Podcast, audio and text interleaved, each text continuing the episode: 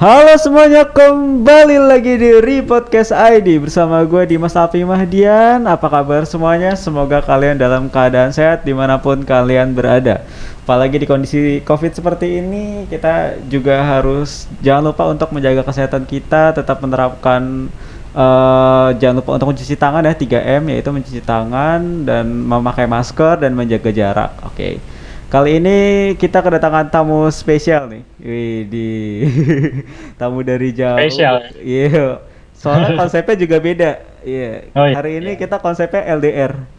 Iya, benar. Benar juga. Iya, benar. Konsep LDR. Iya. Bukan ini konsep COVID yang sesungguhnya, social distancing. Oh iya, benar-benar. Kayak ini seminar-seminar pada umumnya. Oh iya, benar. Iya, benar-benar. Kita langsung berhubungan dengan the one and only Kak Regi. Yo. Halo. Apa kabar Kak Regi? Halo, apa kabar? Baik, baik, alhamdulillah. Baik, baik, alhamdulillah. Gimana? Sinyal lumayan ya? Gak terlalu mengganggu juga? Akhirnya bukan provider yang tepat. Sepertinya kita tidak akan mempromosikan provider yang tepat kali ini. Iya. Jadi Kak Regi ini teman-teman, buat kalian yang belum tahu, siapa ya Kak Regi ya? Siapa ya? Jelaskan dong. Jadi Kak Regi ini kebetulan teman dari Kak Adit dan Kak Rido. Kebetulan gue juga baru kenalan juga. Maksudnya kita udah kenal udah setahun yang lalu, cuma kita jarang ngobrol kayaknya deh. Iya, jarang. Iya, benar-benar jarang ngobrol dan sebenarnya udah lama. Iya, benar. Aku grogi sih Kak sebenarnya. Enggak usah grogi.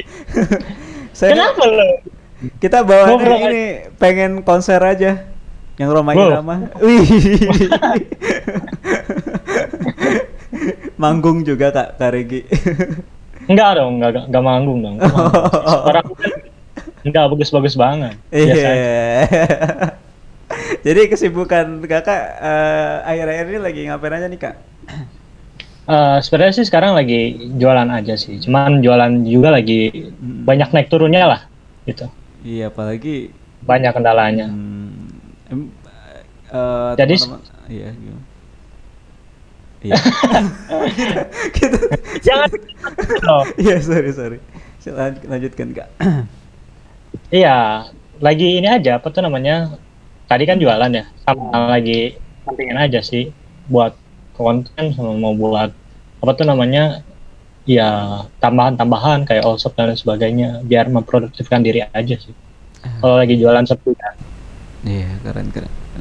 Jadi Kak Regi ini punya usaha ayam geprek Mama ya, bener ya? Iya. Iya. Geprek. Lokasinya di mana tuh Kak? Di Majalengka. Majalengka, Kunalun Stawangi, Jawa Barat. Ya, itu buat teman-teman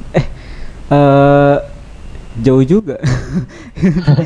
Jauh sih memang, cuman ya nanti kelak lah waktu-waktu bisa ke Jakarta. Amin. Jadi Kak Regi ini baru ngebuka usahanya atau udah lama kira-kira Kak? Usahanya dibuka di bulan September atau Oktober ya, tahun lalu ya, baru banget. 2020 sih. Berarti ya? 2020. Pas COVID loh. Pas COVID.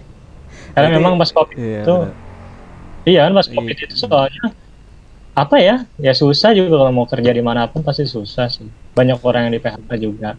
Jadi lebih baik ya kenapa nggak menciptakan peluang sendiri aja? Iya benar. Iya benar. Iya benar. Tapi ini loh Kak, mungkin ada sebagian orang yang kepikiran buat ya buka usaha mungkin ya. Tapi ada juga kan sebagian orang yang masih nyari kerja gitu kan. Kalau dari kakak sendiri itu saat mau buka usaha itu kira-kira apa ya namanya? Karena memanfaatkan situasi di COVID ini ya, lebih ke situ ya. Jahat ya, kalau misalnya lagi COVID terus kita memanfaatkan situasi, konotasinya jahat ya. Oh iya, konotasinya lebih jahat ya. Sebenarnya nggak gitu sih, cuman karena memang ngelihat peluang aja di sini. Karena di Majalengka tuh sebenarnya dulu pas awal-awal buka itu harga bahan baku cukup ramah sih, cukup murah gitu. Dan itu kan habis Idul Adha ya, pokoknya setelah itu tuh harga bahan baku cukup murah dan cukup terjangkau gitu. Enggak, karena ngelihat peluang itu. Jadi kenapa nggak coba buka di sini dulu aja, selagi ngembangin brand sama ngembangin pasar dulu di kampung gitu.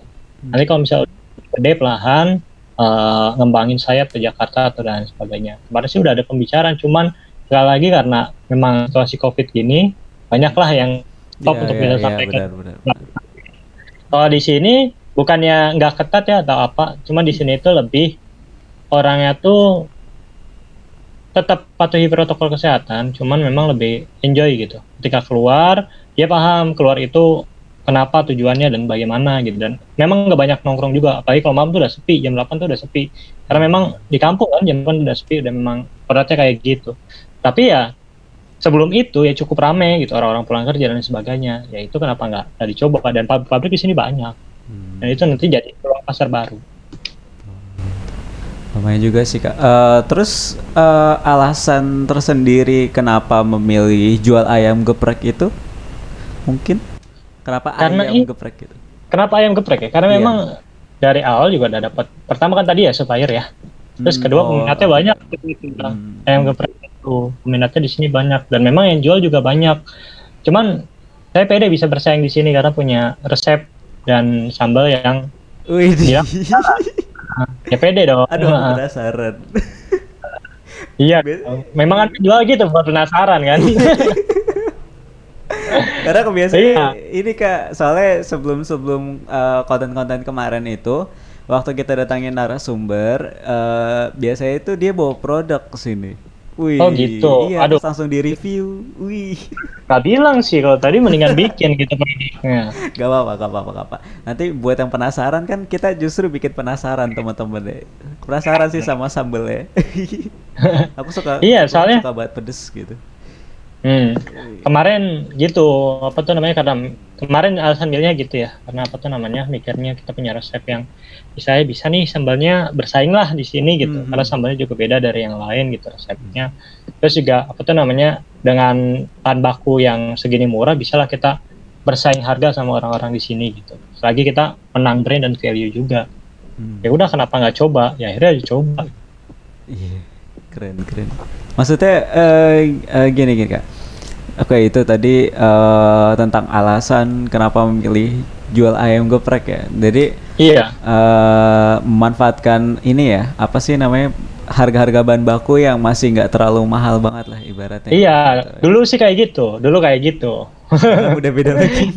Sekarang konteksnya berubah. Jadi sebenarnya kakak tuh udah mulai ibarat ngejual gitu, udah masuk dunia usaha itu dari dulu atau baru sekarang ini gitu? Baru coba-coba. Sebenarnya sih punya pengalaman dari dulu ya. Boleh dong Kak ceritain.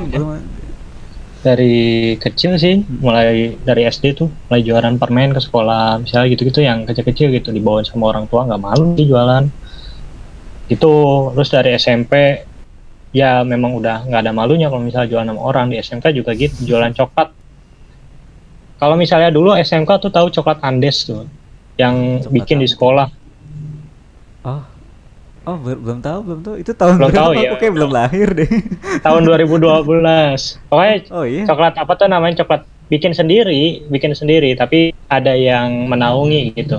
Ada yang menaungi, bikin sendiri, terus dari rumah produksi langsung ngambil, terus langsung jual ke eceran gitu.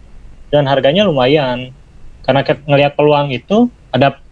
Jadi polanya sama gitu, ngelihat apa tuh namanya, rumah produksi yang murah, pasarnya ada, ya jual aja dari perantara gitu. Polanya sama kayak di gitu juga di sini lihatnya itu. Lihat apa tuh namanya, bahan bakunya ada, produksinya memungkinkan gitu. Lihat pasar ada, oh ya kenapa enggak?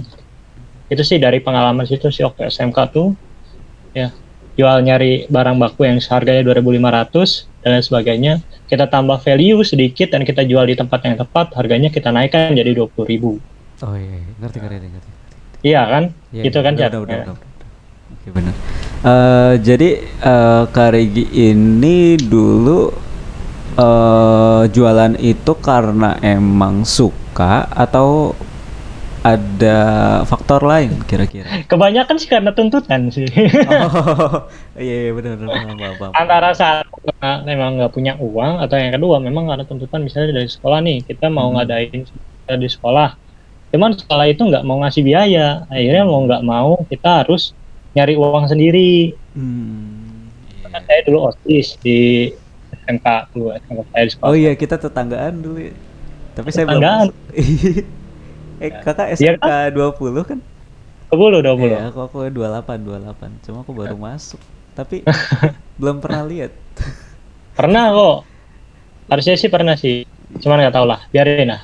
Itu masalah dulu. Makanya kita ya, kita dorongannya karena pasti ada dorongan eksternal dulu sih. Sama ini saya tuh karena entah itu dorongan ekonomi atau mungkin dorongan itu namanya tekanan dari sekolah gitu, keadaan yang memang mengharuskan saya harus berpikir bagaimana caranya menghasilkan uang sih. Saya juga dari internal, cuman internal saya itu kadang-kadang kalau misalnya ada yang nggak harus saya keluar susah-susah panas-panas, kenapa nggak melakukan hal itu gitu. Kalau dulu sih gitu mindsetnya. Dari alasan tersendiri itu karena ada faktor tersendiri ya, maksudnya ada dorongan dari faktor eksternal gitu ya. Iya, faktor eksternal sih, biasanya sih gitu dulu sih. Kalau sekarang sih karena memang mau cobalah jalan lain untuk bisa menghasilkan, ya mau coba gitu, pakai cara yang dulu masih bisa nggak sekarang gitu, ngelihat potensi produsen di sini sama lihat potensi pasar, mau kita langsung coba jualan aja. Cara yang dulu mau kan kalau misalnya dulu kan dorongan eksternal ya, kan dari dorongan eksternal itu udah dilakukan, akhirnya itu kan menjadi pengalaman. Nah sekarang dorongannya lebih kepada pengalaman itu sendiri. Oh, jadi dari pengalaman sebelumnya itu yang memotivasi kakak untuk usaha sendiri. Oh iya gitu. Iya. Pengalaman itu, oh bisa nih ternyata, dulu kan dulunya dorongan ekstra dipaksa, oh ternyata bisa, sekarang lebih ke pengalaman, oh iya dulu bisa, kenapa nggak coba aja sekarang. Iya keren sih, tapi kadang ini loh, ada beberapa pendapat dari orang-orang yang memandang suatu saat kita berjualan gitu kayak, bener gak sih kayak nurunin image kita atau nurunin harga diri kita, atau gimana sih kakak cara menghadapi situasi seperti itu mungkin? Ya nggak apa-apa sih sebenarnya, mau dibilang kayak gimana pun juga ya memang kita nggak ada usaha yang bisa langsung naik ke atas gitu, maksudnya yang langsung sukses gitu. Lebih baik gini aja mikirnya, apa tuh namanya, kalau misalnya kamu mau usaha langsung besar ya cari investor gitu. Cari investor sama orang-orang yang bagus, tapi kamu harus berani. Tapi kalau misalnya kamu nggak punya modal itu ya, kamu harus berani ngambil resiko malu itu. Malu di apa tuh namanya, dikatakan sama orang. Kita kan nggak bisa mengontrol eksternal ya. Bener, misalnya kita nggak bisa mengontrol. Iya, biarin eksternal apa ya, kita terima aja. Memang faktanya begitu kok. Dan kita memang realitasnya ya merintis dari awal, merintis dari nol gitu, merintis dari yang nggak punya modal sama sekali sampai punya modal, sampai punya ngembangin apa tuh namanya usaha dari kecil gitu, dari pinggir jalan, ya nggak apa-apa. Karena memang ya kalau misalnya nggak dimulai dari sekarang ya kapan lagi gitu. Kalau misalnya nggak dimulai dari hal yang kecil, bagaimana kita bisa mengambil langkah yang besar? Terus kalau misalnya mau langsung langkah yang besar ya silahkan aja, tapi kan harus belajar dulu untuk bisa mencapai langkah yang besar. Kan sama aja, semuanya nol juga gitu. Ya, kalau saya milihnya jalannya itu memang dari yang kecil-kecil ini, dari apa tuh namanya, ya nggak apa-apa lah orang bisa dibilang ngapain sih tuh ngambilin recehan istilahnya gitu ya, jalan di jalan doang pakai gitu ya, nggak apa-apa, apa tuh namanya, karena memang ya itu yang dilakukan dan itu halal kok, dan itu juga apa tuh namanya salah satu cara untuk bisa menambahkan bergaining kita di masa depan dan pengalaman juga. Ya karena apa tuh namanya, kita setiap hari ketemu sama orang baru, orang-orang random gitu, orang-orang dari yang kalangan bawah, terus nanti perahan udah bisa nguasain apa tuh namanya pasar yang satu, nanti naik tingkat ke pasar selanjutnya, naik tingkat lagi ke pasar selanjutnya, kan gitu bisa. Gitu sih. Kalau misalnya dipandang yang jualan adalah gitu ya, dipandang rendah gitu ya, yang jualan gitu ya, dibanding sama yang bekerja, ya nanti kita lihat aja ke depannya. Kamu bekerja di saya atau gimana? keren. Iya benar-benar. Maksudnya kita kan mungkin yang aku rasain ya di lingkungan circle pertemanan itu kayak rasa banyak orang yang pengen kerja gitu, pengen kerja. Maksudnya jarang dari mereka yang pengen mau coba ciptain suatu usaha dari diri dia sendiri gitu. Apalagi ya, kalau bener kayak gini gitu. Kalau pandangan saya sih tentang kayak gitu ya nggak apa-apa ya, orang-orang mau kerja atau mau usaha pun itu tergantung kemampuannya. Ya tergantung. Biasanya gini ya, orang yang mau usaha itu yang mau ngambil resiko gitu. Nekat-nekat orang yang mau usaha kan. Ya tuh lepas semua apa tuh namanya bergaininya, terus lepas semua apa tuh namanya harga dirinya, bukan harga diri ya, harga diri tetap ada tapi apa ya persepsi di masyarakat ya, persepsi, dilepas, gitu. Dilepas sudah biarin semua gitu. Karena dia nekat, dia tahu kalau misalnya ini bisa mengembangkan, gitu. Dia percaya sama dirinya sendiri, gitu. Untuk bisa. Gitu. Cuman ada orang yang memang nggak percaya sama dirinya yeah. Untuk bisa mengambil resiko, jadi akhirnya dia memilih untuk bertahan dulu, bekerja dulu. Lagi mungkin mengumpulkan modal. Kita positif thinking kayak gitu ya, yeah. Mengumpulkan modal atau investasi, dia nanti mau aja, ya, investasi, ya caranya banyak. Gitu. Jadi memang ya kita nggak bisa merendahkan orang-orang yang mau bekerja juga, terserah itu pilihan dia gitu. Dan kalau misalnya itu masih ke maksudnya cuma memang itu kemampuannya, kenapa nggak dikembangkan aja? Kamu bekerja ya kamu juga bisa berkontribusi kok. Itu sih pandangan saya sih. Luar biasa. Karena kita udah masuk di konten entrepreneur muda, pemuda aktif penuh dengan karya. Wih, salah satunya Kak Regi. Tentunya kita selalu datangin bintang-bintang tamu yang inspirasional. Iya. Oh iya, jangan lupa ya. Kita kan nggak bisa ngerendahin orang yang bisa kerja ya. Iya. Gitu ya. Maksudnya yang pilih untuk bekerja. Karena sebagai pengusaha saya butuh pekerja juga. Gitu. Keren. Iya, benar. Jadi istilahnya gini, kalau misalnya kamu memang maunya bisa kerjanya sama orang, ya nggak apa-apa, kita kolaborasi gitu.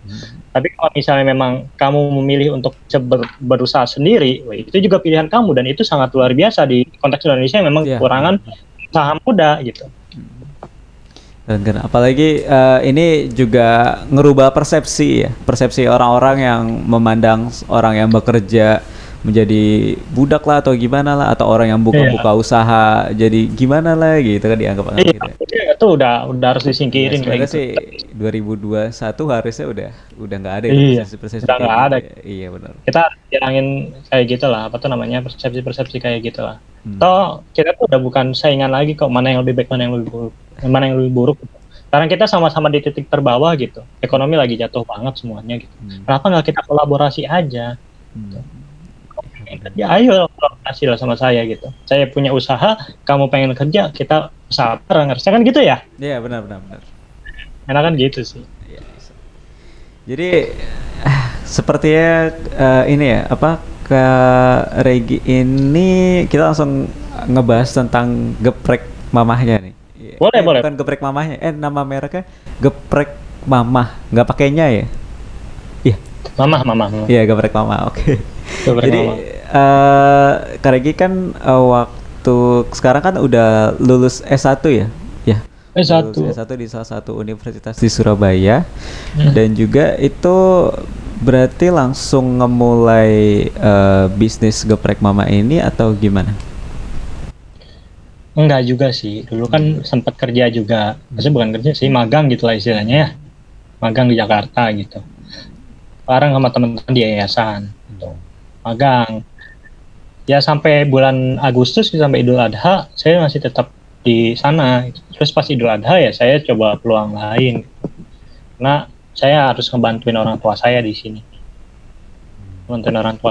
Dan memang pokoknya ada semacam problem yang harus saya selesaikan sama keluarga saya di sini yang memang mengharuskan saya harus pindah ke sini dan membantunya. Jadi pas habis lulus itu magang dulu, habis magang sekitar bulan Agustus atau September gitu pas Idul Adha ya, itu saya jual kambing. Oh jual kambing waktu Idul Adha tahun kemarin? Iya jual kambing tahun kemarin 2020, jual kambing di Kebayoran Baru situ, ada bikin kandang sendiri saya jualan di situ. Luar biasa. Jadi, karena kalau misalnya Idul Adha juga kan peluangnya ada. Kebetulan kampung saya juga ada produsen. Nah, udah kenapa enggak? Iya, mau manfaatkan. Ya, benar-benar. Jadi emang dari dulu udah terbiasa berniaga ya? Maksudnya udah biasa berdagang gitu ya? Iya, insya Allah sih kayak gitu sih. Keren, karena memang dari bapak juga sih. Bapak kan biasa sih kalau dia kan jualan kambing ya. Dia yang uang tuh dia pinter gitu. Cuman saya juga masih banyak belajar gitu sama beliau. Jadi ketika dia ngeliat apa aja, misalnya peluang harga lebih murah gitu sama dia ngecek ke pasar, ada nggak pasar yang harganya lebih tinggi, terus dia ambil marginnya terus dia jual ke pasar gitu. Oh iya, betul. Ngerti nggak? Iya, ngerti. Jadi kita jual, kita beli produk yang lebih murah, terus habis itu dijual di pasar yang tepat gitu. Di pasar yang tepat. Pasar kalau marginnya marginnya tinggi, ternyata dia di situ kita turunin sedikit lah, supaya kita bisa dapat pasar di situ sih. Oke. Tapi itu ya asal jangan jauh-jauh ya, biar nggak ngerusak pasar. Oh iya, ngerti. Oke, jadi buat teman-teman nih kak, kadang juga ada beberapa orang yang mungkin saat mau mulai suatu usaha itu pemikir pertamanya itu tentang modal gitu. Kadang mereka ragu-ragu gitu. Bisa nggak sih gue usaha tanpa modal gitu, atau apa dengan modal segini gue bisa buka usaha gitu. Kalau dari lu sendiri ini ngemulai usaha itu di modal berapa tuh kak, modal awalnya untuk ngemulai? Modal awal berapa ya? Gue nggak tahu sih, 2 jutaan kalau salah. Sekitar 2 juta ya. Itu itu sih udah sama gerobak sama apa segala macam, soalnya semua kerjaan sendiri kan. Sama ya semuanya pokoknya di. Cuma memang karena memang apa tuh namanya, kalau mau modalnya minim banget gitu kan, cuma dari simpanan doang. Jadi ya tempatnya masih belum bisa bagusin, belum bisa dapet kafe gitu. Tapi bisa jalan yang penting. Itu. Nah, gitu dulu. Iya, benar. Kalau kata saya biasa ikut seminar-seminar itu, tanya modal tuh. Modal memang penting, cuman memang penting tuh kemauan dulu. Terus tempat itu memang penting, tapi yang penting itu ada kemauannya dulu. Kalau misalnya udah ada kemauan, modal tuh bisa dicari. Kita kan bisa kolaborasi sama orang. Gitu. Terus tempat itu bisa dicari, dan kita bisa di mana aja. Sekarang kita punya internet. Iya, benar. Kita bisa di tempat terpencil pun kita masih bisa pakai Gojek sama Grab kok. Gitu, untuk bisa pasarin produk kita, atau kita bisa jual di online shop, kita bisa kirim ke online shop, ke Facebook gitu. Kita bisa kirim langsung ke rumah dia. Itu bisa banget. Gitu sih. Jadi modal awal tuh ya cuman sedikit itu, cuman sekitar 2 juta, itu pun udah sama apa tuh, udah sama percobaan dan lain sebagainya, udah sama ngasih-ngasih sama segala. Jadi lebih ke ini ya, apa hasil dari simpanan, maksudnya tabungan gitu ya untuk ngebuka usahanya. Karena memang tabungan sih untuk sekarang sih. Saya belum dapat investor ya. Mungkin kalau ada investor ya tidak apa-apa. Langsung dihubungi saja. Iya. Kalau Kak Regi ini kan ini ya apa, jualnya itu di Majalengka gitu. Terus gimana kalau ada teman-teman dari Jakarta atau daerah lain yang mau mesen gitu? Biasanya kakak masarinnya tuh gimana sih? Masarinya biasanya gini ya, di Majalengka nih. Kalau misalnya di sana kan nggak mungkin ya saya ngirim makanan ke Jakarta gitu. Baru dingin. Iya bener. Selain udah dingin, udah gak enak juga, yang mengantar juga siapa. Iya benar. Dan iya, ke daerah lain tuh mungkin susah ya. Makanya mau nggak mau harus cari pasar di sini dong. Gitu. Ya kan gitu ya. Mau nggak mau kita harus build pasar di sini. Akhirnya cara yang paling pertama saya lakukan itu saya ya beli gerobak ya. Sama beli gerobak terus pasang di lapak, di alun-alun. Ya pakai banner dan lain sebagainya. Terus kemudian cara manggil pasarnya gimana? Dari Facebook. Jadi masuk ke grup Facebook kuliner Jatiwangi, namanya di sini kuliner Jatiwangi atau kuliner Majalengka. Oh, ada daerah di situnya ya, komunitas ya, berarti ya. Ada komunitas ini. Orang-orang sini soalnya suka jajan. Suka jajan, kalian makan suka nanya di situ di grupnya, mau yang pedes-pedes nih. Akhirnya lihat tuh di grup-grup itu ada yang lagi nanya mau makan nggak nih. Kalau misalnya ada posting, gitu. Jadi dari situ kita baru dapat pasar. Terus ada juga orang-orang yang lewat penasaran kan, ada yang geprek baru nyobain gitu akhirnya. Sampai akhirnya kita nemu di sini kan banyak pabrik-pabrik nih. Majalengka kayak pabrik-pabrik ya, kita coba masukin aja ke situ.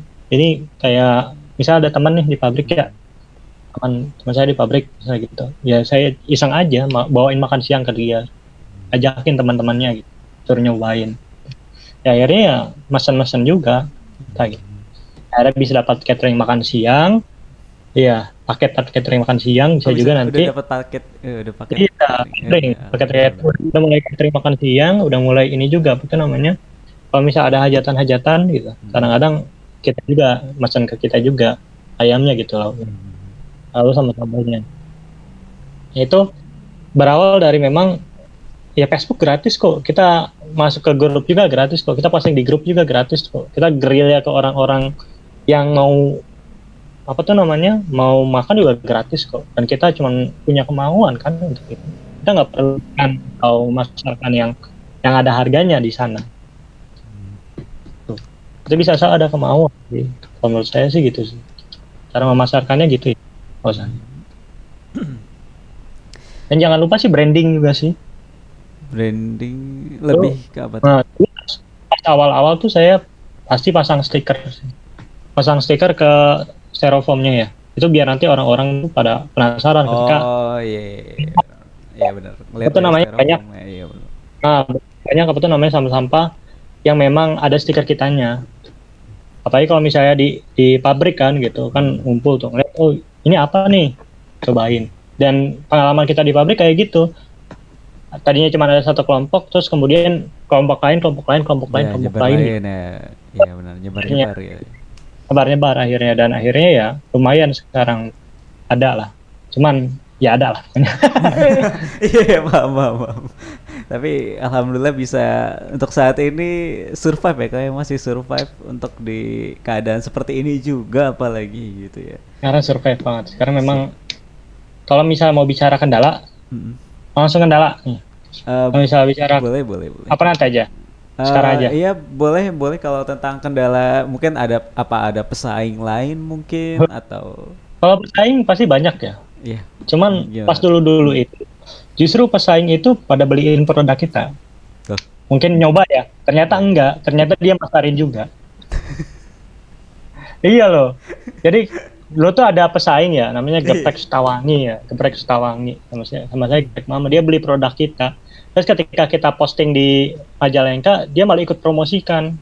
Ya nih, geprek ini enak nih, meskipun saya apa tuh namanya punya ayam geprek sendiri, kadang suka ngiler ngeliat geprek orang lain. Gitu katanya. Unik ya. Iya. Gue baru tahu serius. Iya. Bisa kayak. Makanya gitu. Apa tuh namanya, ketika produk kita unggul, bahkan kita bisa mempengaruhi orang lain juga, bahkan persaing kita, asalkan kita nggak main kasar ya sama dia, maksudnya kita masih bersaing lah sama dia, terus kita humble juga, terus kita ini, jadi benar-benar kita sama-sama grow up lah di lingkungan, di circle kita sini. Jadi untuk menghadapi pesaing-pesaing yang mungkin sama-sama lagi ngejalanin usaha, itu lebih ke dirangkul aja. Iya, saling ngebantu sama lain gitu ya. Saya kadang lebih sehat ya intinya ya. Iya. Soalnya kalau kita sikut ya mati kita. Soalnya mau banyak. Iya benar. Yang ikutan lah, tahun 2021 gini udah bukan zamannya lagi kita berlomba dalam hal yang tidak sehat, tapi udah zamannya kolaborasi. Keren. Itu kalau dari ini ya cara menghadapi pesaing, atau mungkin hambatan lain mungkin dari. Kalau hambatan lain sih ini ya, mungkin sekarang tuh lebih ke COVID pertama, itu pasti udah jadi kendala yang paling parah, terus kemudian hujan. Hujan ya? Oh ya, udah masuk musim hujan juga ya, bener ya? Masuk musim hujan dan ini parah banget untuk penjualan. Nggak cuman kami, nggak cuman saya gitu. Ternyata seluruh deretan pedagang itu terkendala semua. Omsetnya semua turun semua. Omsetnya turun semua dan juga harga bahan baku itu naik banget. Apalagi cabai itu naik 4 kali lipat dari pas awal-awal saya jualan gitu. Nah itu buat ayam juga naik 1,5 kali lipat ya, 1,5 kali lipat, pokoknya setengah harga gitu naik. Karena itu membuat bisnis saya sedikit terguncang. Iya benar-benar. Karena memang ini apa tuh jantungnya ya, bahan baku dan juga apa tuh namanya konsumen gitu ya. Jadi kalau misalnya hujan konsumen gak pada datang, kita ngirim pun bahaya gitu karena hujannya lebat banget dan luar biasa dan berhari-hari dan tahan lama gitu hujannya. Oh kalau di sana lumayan ya maksudnya hujannya? Lumayan, gitu? Hujannya lumayan. Yang itu dan itu setiap kita jualan. Jadi setiap kita jualan, kita buka sore nih, buka sore jam 3 dan itu mulai hujan sampai malam. Kita akhirnya kadang-kadang susah dapat langgan gitu. Oh nggak mau kita harus nyamperin ke rumahnya. Order harus, ya? Mau nggak mau ya? Iya, iya order, mau nggak mau gitu dia. Dari order mau nggak mau. Jadi harus apa namanya? Open DO, delivery order ya, open DO ya. DO delivery order. Oh iya benar. Iya, PO pre-order ya lebih makan. Iya udah gitu. Ya gitu. Jangan diplesetin loh. Kak Rido samping gua ketawa-tawa soalnya. Itu, jadi karena kendala cukup parah sih untuk memengaruhi gitu, terutama cabai itu susah temu. Saya ini apa tuh namanya coba nanam cabai di depan rumah ya. Terus dan ternyata tak tumbuh. Hidroponik apa gimana Kak? Enggak, karena ada tanah aja ngampar gitu terus ditanamin cabai udah gitu. Terus tiba-tiba. Iya, terus ya nggak tumbuh ternyata. Itu karena apa? Ternyata karena hujan. Terlalu banyak mungkin ya volume airnya ya, iya benar. Jadi cabai-cabainya tuh pada nggak tumbuh. Pada jatuh. Itu sih dan nyari ke Ciamis pun biasanya kan gitu ya kalau nggak ada di sini mahal kita nyari ke Ciamis gitu. Nyari ke gunung gitu. Nyari cabe ternyata sama situasinya susah nyari sana lebih langka ternyata jadi makanya harganya naik itu ya diwakili. Pantesan saya semalam beli gorengan loh Kak terus cabenya dikit banget. Cabenya naiknya lumayan loh. Banget. Ya lagi situasi lagi di titik terbawah sih menurut saya. Iya sebenarnya. Jadi untuk saat ini nih Kak, maksudnya dari value atau nilai keunggulan dari produk Kakak nih, Geprek Mama tersendiri gitu. Tapi sebenarnya sebelum dari membahas tentang keunggulan nilai ini ya. Jadi aku penasaran kenapa namanya Geprek Mama gitu. Penasaran ini. Karena ada mama saya di sini. Karena yang tinggalnya kan mama saya kan. Lebih kemana nih? Tentang ibu ya, tentang ibu ya. Kalau ayah sendiri, kenapa nggak Geprek Mama papa sekalian? Kan papanya tinggal di Jakarta. Oh iya. Jadi kalau di Majalengka Geprek Mama. Iya. Kalau di Jakarta ada Geprek Papa. Tetap Geprek Mama. Oh iya beda. Franchise ya. Soalnya beda daerah. Iya, benar. Nah, gitu. Iya, kalau beda nama lagi, usaha baru lagi itu kan. Iya benar. Jadi iya gitu sih. Karena memang di sini yang pertama tinggal mama. Terus yang kedua karena memang mama ikut andil juga dalam penentuan apa tuh namanya pembuatan produk juga atau resep dan lain sebagainya. Oh ya resep. Jadi ya udah kenapa nggak namain Geprek Mama aja? Oke. Penasaran soalnya narasumber sebelumnya nih waktu aku wawancara gitu waktu lagi ajak ngobrol ini udah berapa nih? Udah kedua kalinya. Iya, sebelumnya juga ada yang pakai nama mamah juga gitu. Sebelumnya juga ada usaha-usaha lain yang anak-anak muda lain juga yang buka usaha cuma jarang dari mereka yang pakai nama mamah gitu, maksudnya nama dari orang tua mereka gitu. Nah, artinya kan punya apa ya, persepsi tersendiri gitu kenapa menggunakan nama orang tua gitu. Apalagi kan kita juga bikin usaha atau nama dari suatu brand itu ya yang mungkin zaman sekarang lebih keren gitu, lebih singkat atau lebih gimana gitu, lebih ya, kekinian lah gitu. Kalau gue tergantung produknya sih, tergantung produknya. Kalau misalnya mau disasar sama anak muda ya berarti yang keren-keren aja namanya, Geprek Sonot atau apa. Ini nyasarnya banyaknya ibu-ibu, banyaknya juga apa tuh namanya anak-anak muda juga. Cuma memang anak-anak mudanya kan yang nggak segaul itu. Ya jadinya ya udah kenapa nggak geprek mama aja. Dan juga ini sebagai itu juga sih ya, karena memang mama yang di sini yang punya rumah di sini lah, dan juga yang punya resep dan apa segala macam geprek mama aja. Dan juga memang sebagai branding ya ini memang buatan mama juga, buatan orang. Jadi ya ini ayam geprek yang semua bisa bikin gitu, termasuk orang tua, termasuk mama juga bisa bikin. Enggak ya udah namanya. Iya benar. Sederhana cuma berkesan. Ya. Iya. Iya benar-benar. Iya. Jadi Kak Regi ini buat ayamnya ayam masih sama mama atau gimana? Ada resepnya udah diturunin langsung gitu atau? Iya sih, sama kakak sih. Sama kakak juga. Oh gitu. Itu cara ngebagi jobnya gimana tuh? Apa Kak Regi ganti-gantian masaknya atau Kak Regi buat belanja-belanja aja atau mungkin? Biasanya gitu. Kadang kalau dulu sih awal-awal saya yang produksi, saya yang motongin, saya yang yang belanja juga. Sekarang begitu. Kadang saya ikut ini, apa namanya? Kadang ikut ngelapak, kadang juga ikut produksi. Gitu. Sekarang kakak saya sih yang banyak produksi apa segala macam, produksi jualan terus apa, kakak saya yang banyak. Kayaknya mah ya ikut jaga kadang-kadang. Gitu. Ada acara. Jadi kalau di sana tuh di alun-alunnya itu modelnya mungkin kayak taman mungkin, Mas. Banyak orang-orang yang suka berkunjung gitu kali ya di Majalengka itu ya. Iya. Tapi sebenarnya cuma orang jualan aja sih. Emang ada taman, itu cuma memang ada orang cuman jual. Sekarang bukan taman sih, lapangan sepak bola. Oh gitu. Ya, terus di pinggir-pinggirnya ada orang jualan. Oh gitu. Iya. Oke, dapat. Sekarang kan banyak yang nggak boleh ngumpul ya, Jadi cuman yang di orang lewat. Nah, itu juga jarang kumpul di taman atau di lapangan sepak bola. Sekarang karena sering hujan jadi rumputnya tinggi-tinggi juga. Jadi udah jarang yang ngumpul lah. Cuman ya orang lewat masih banyak.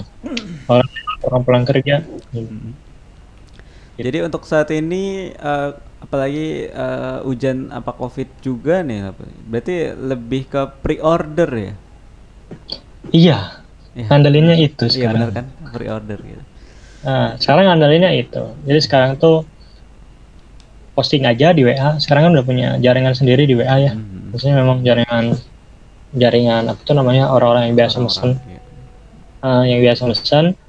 Memposting aja di status, nanti biasanya ada yang mau pesan gitu. Terus kadang-kadang kita nerima itu aja kalau misalnya pabrik mau. Itu namanya pesan buat makan di mana, makan siang, kering aja. Soalnya kalau sekarang ngelapak itu situasinya hujan. Terus juga nggak worth it. Pembatasan waktu jam operasional kerja. Pembatasan waktu, terus juga hujan, terus juga jarang ada yang mau keluar. Gitu kenapa nggak di rumah aja sambil sambil produksi di rumah gitu. Jadi lebih kayak gitu. Lebih produksi di rumah terus pasang banner depan rumah. Oke deh, keren.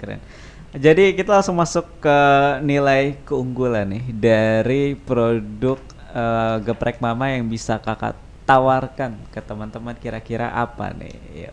Tadi juga nanya itu. Cuman nggak kejawab. Iya, tadi kan lanjut.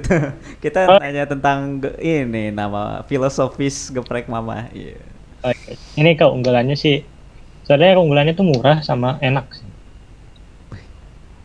Sederhana dan saya pengen penasaran untuk mencoba ke Majalengka.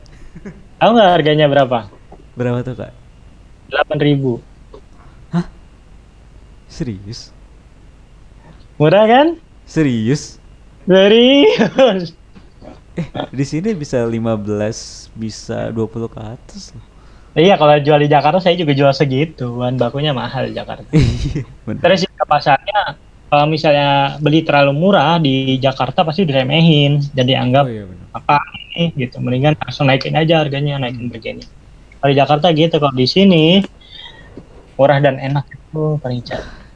Apalagi langsung dari sumbernya. Iya, langsung dari sumbernya. Itu apa tuh namanya, pakai ayam yang masih hidup.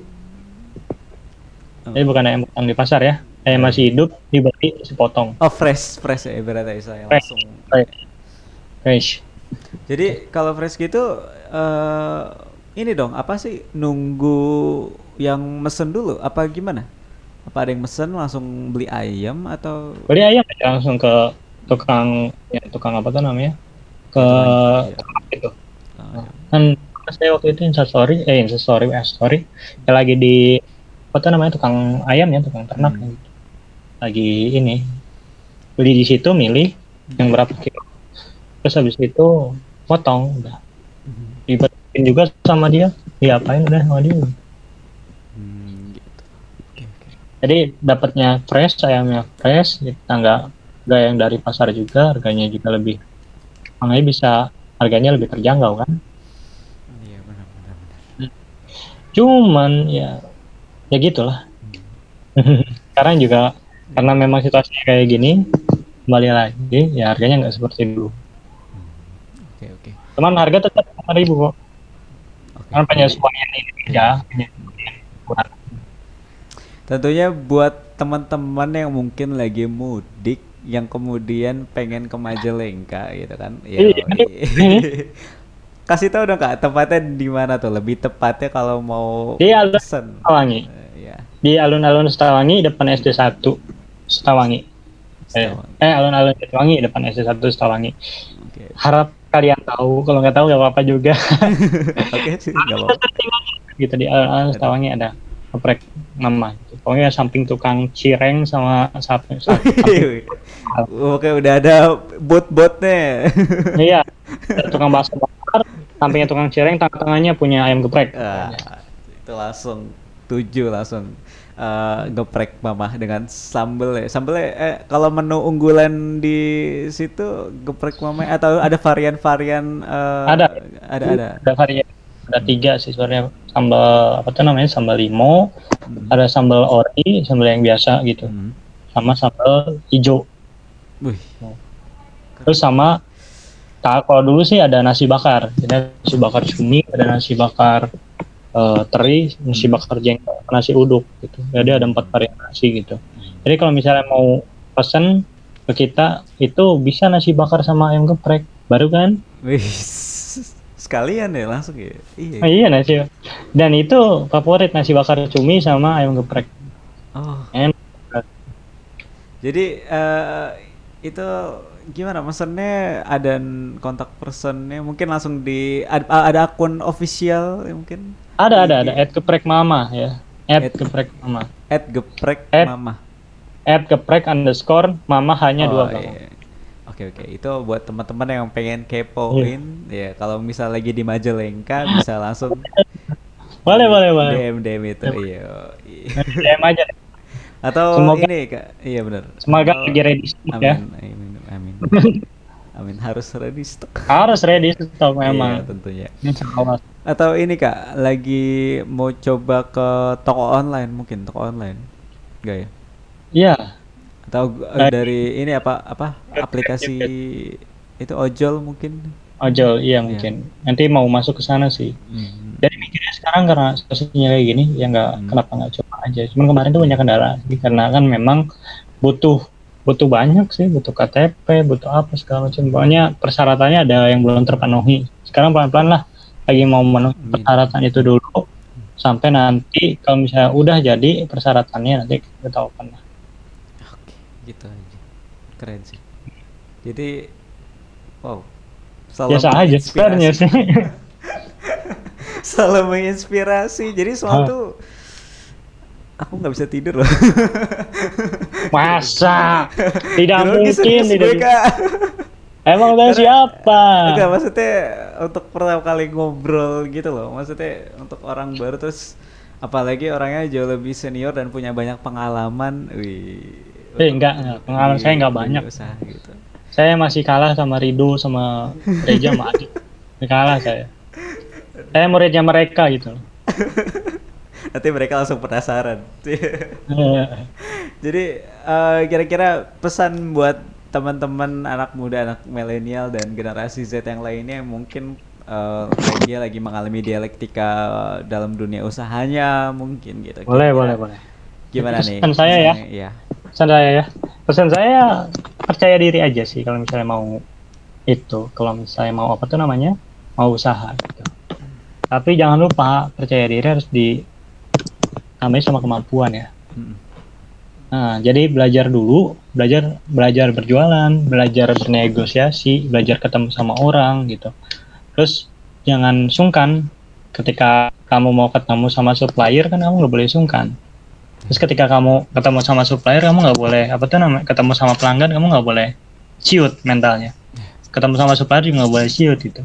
Terus kalau misalnya mau ketemu sama investor, apalagi kamu harus kuat gitu, harus tegar gitu mentalnya. Jadi kuatin itu dulu, terus belajar bagaimana step by stepnya. Jangan lupa, karena kalau misalnya nggak belajar, kamu langsung tergerus ombak nanti. Jadi jangan lupa belajar dulu. Terus kalau misalnya udah belajar, langsung praktekan. Jangan sampai lupa, apalagi ke bawah males. Kalau itu untuk yang mau mulai ya. Kalau yang lagi mengalami dinamika. Kalau yang lagi mengalami dinamika, ya pertahan aja lah.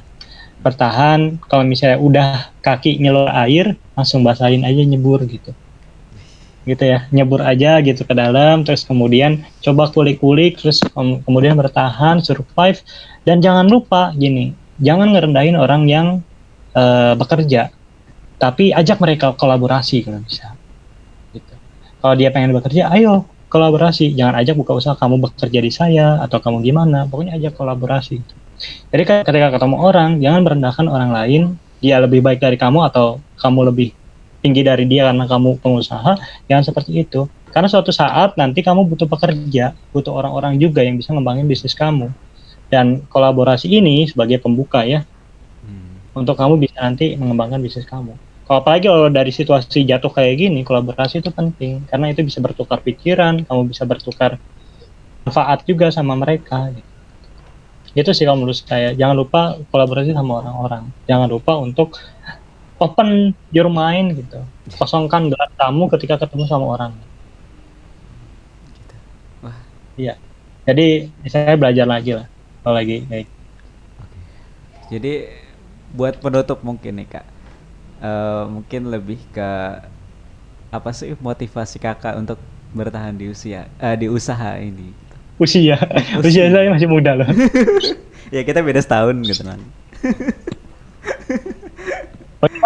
Lebih ke ini, apa motivasi Kakak untuk menjalani usaha ini sih gitu? Gini ya, udah kerja susah,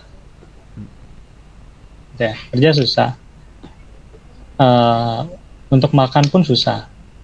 Kalau misalnya kita nggak memulai mengembangkan diri kita atau mulai keluar rumah untuk berjualan gitu, apakah kita nggak takut kalau misalnya COVID memakan diri kita? Jadi saya tuh motivasinya lebih kepada ya ini COVID gitu, COVID itu menyerang diri kita sebagai bahan. Kalau misalnya kita pengangguran, kita sedih karena pengangguran kita, apa ya, kita malah nggak tergerus ombak atau tergerus stresnya karena hal itu, karena pengangguran itu. Justru kita malah nanti COVID itu berefek bahaya bagi diri kita. Jadi menurut saya mendingan kamu keluar rumah, kamu coba ketemu sama orang-orang, tapi tetap protokol dengan kesehatan. Terus juga coba untuk lihat peluang. Itu sih. Itu motivasi saya sih kayak gitu sih. Daripada nganggur lebih baik coba keluar rumah, coba lihat peluang, coba jualan. Dan saya juga mau ngembangin jualan yang lain juga sih. Jadi ada rencana-rencana untuk usaha-usaha lain ke depannya ya Kak? Iya. Ya. Pasti ada rencana gitu. Nanti ada rencana banyak hal juga untuk bisa ke depannya. Ya doakan aja semoga bisa berkembang sama-sama. Amin, amin, amin. Semoga usaha kakak tetap lancar dan semoga tetap menghasilkan keberkahan tersendiri bagi kakak dan keluarga. Enak gitu. Kalau Reaksi ID bisa mempelopori ini ya, apa namanya, grup pengusaha muda gitu. Jadi iya enak loh ya. Ya iya, cuman buat kayak gini sekaligus gabungin aja. Kenapa nggak buat komunitas? Jadi kita bisa kolaborasi bareng-bareng gitu. Kita edukasi juga orang-orang untuk bisa ayo mau buka usahanya, tapi ya jangan tetap jangan merendahkan yang lain, ajak mereka kolaborasi untuk bisa mengembangkan diri kita. Keren. Aku tepuk tangan. Nanti ada editor yang edit tepuk tangan juga. Jangan. Saya tuh banyak malunya tau nggak? Astagfirullah. Oke. Terus saya juga banyak nggak tahu ini ngomong apa. Gitu. Tapi ya makasih banget Kak Regi udah menyempatkan waktunya. Oh ya nanti mau ini lagi ya, mau lanjut jualan ya Kak ya, langsung jualan gitu ya. Iya, tapi kalau sekarang jualannya di rumah sih. Nanti kalau saya mau deliver bilang aja. Kalau di Jakarta nggak bakal saya kirim jauh kejauhan. Kecuali kalau mau order per kilonya 2.000 nggak apa-apa. Lumayan juga. Oke, jadi buat teman-teman yang lagi ada di Majalengka atau lagi yang pengen berkunjung ke Majalengka, bisa hubungin di Geprek mana nih kira-kira? @geprek_mama hanya 2. Oke, langsung atau itu ada. Oke. Langsung di alon-alonnya langsung ya. Oke. Iya. Nanti aja di sini. Iya, banyak. Ada tulisan di bawah. Kata Kak Rido, aduh ngedit lagi gue. Aduh, makin gundul ya ntar. Gak bercanda Kak Rido. Oke. Jadi itu aja ya teman-teman untuk hari ini. Terima kasih buat teman-teman juga yang udah nonton video ini sampai selesai. Terima kasih juga buat Kak Regi atas waktunya. Makasih banget loh Kak, ini bisa menginspirasi teman-teman juga gitu. Amin, semoga bisa menginspirasi. Dan juga kalau tidak menginspirasi juga ya semoga terinspirasi. Ya, tentunya. Semoga usaha Kak Regi juga tetap berkah dan bisa mendapatkan keuntungan dari sekitarnya. Amin, amin ya rabbal alamin. Oke, jadi itu aja teman-teman. Jangan lupa untuk menjaga kesehatan kalian, jangan lupa untuk menerapkan 3M dan juga untuk ya itu tetap menjaga konsistensi kalian dalam dunia berkarir kalian. Oke, good day everyone. Oh iya, satu lagi. Jangan lupa teman-teman untuk bahagia, jangan stres ya. Oh, iya benar. Oke, teman-teman, jangan lupa untuk bahagia dan jangan stres. Stay healthy everyone. Bye bye. Thank you Kak Regi.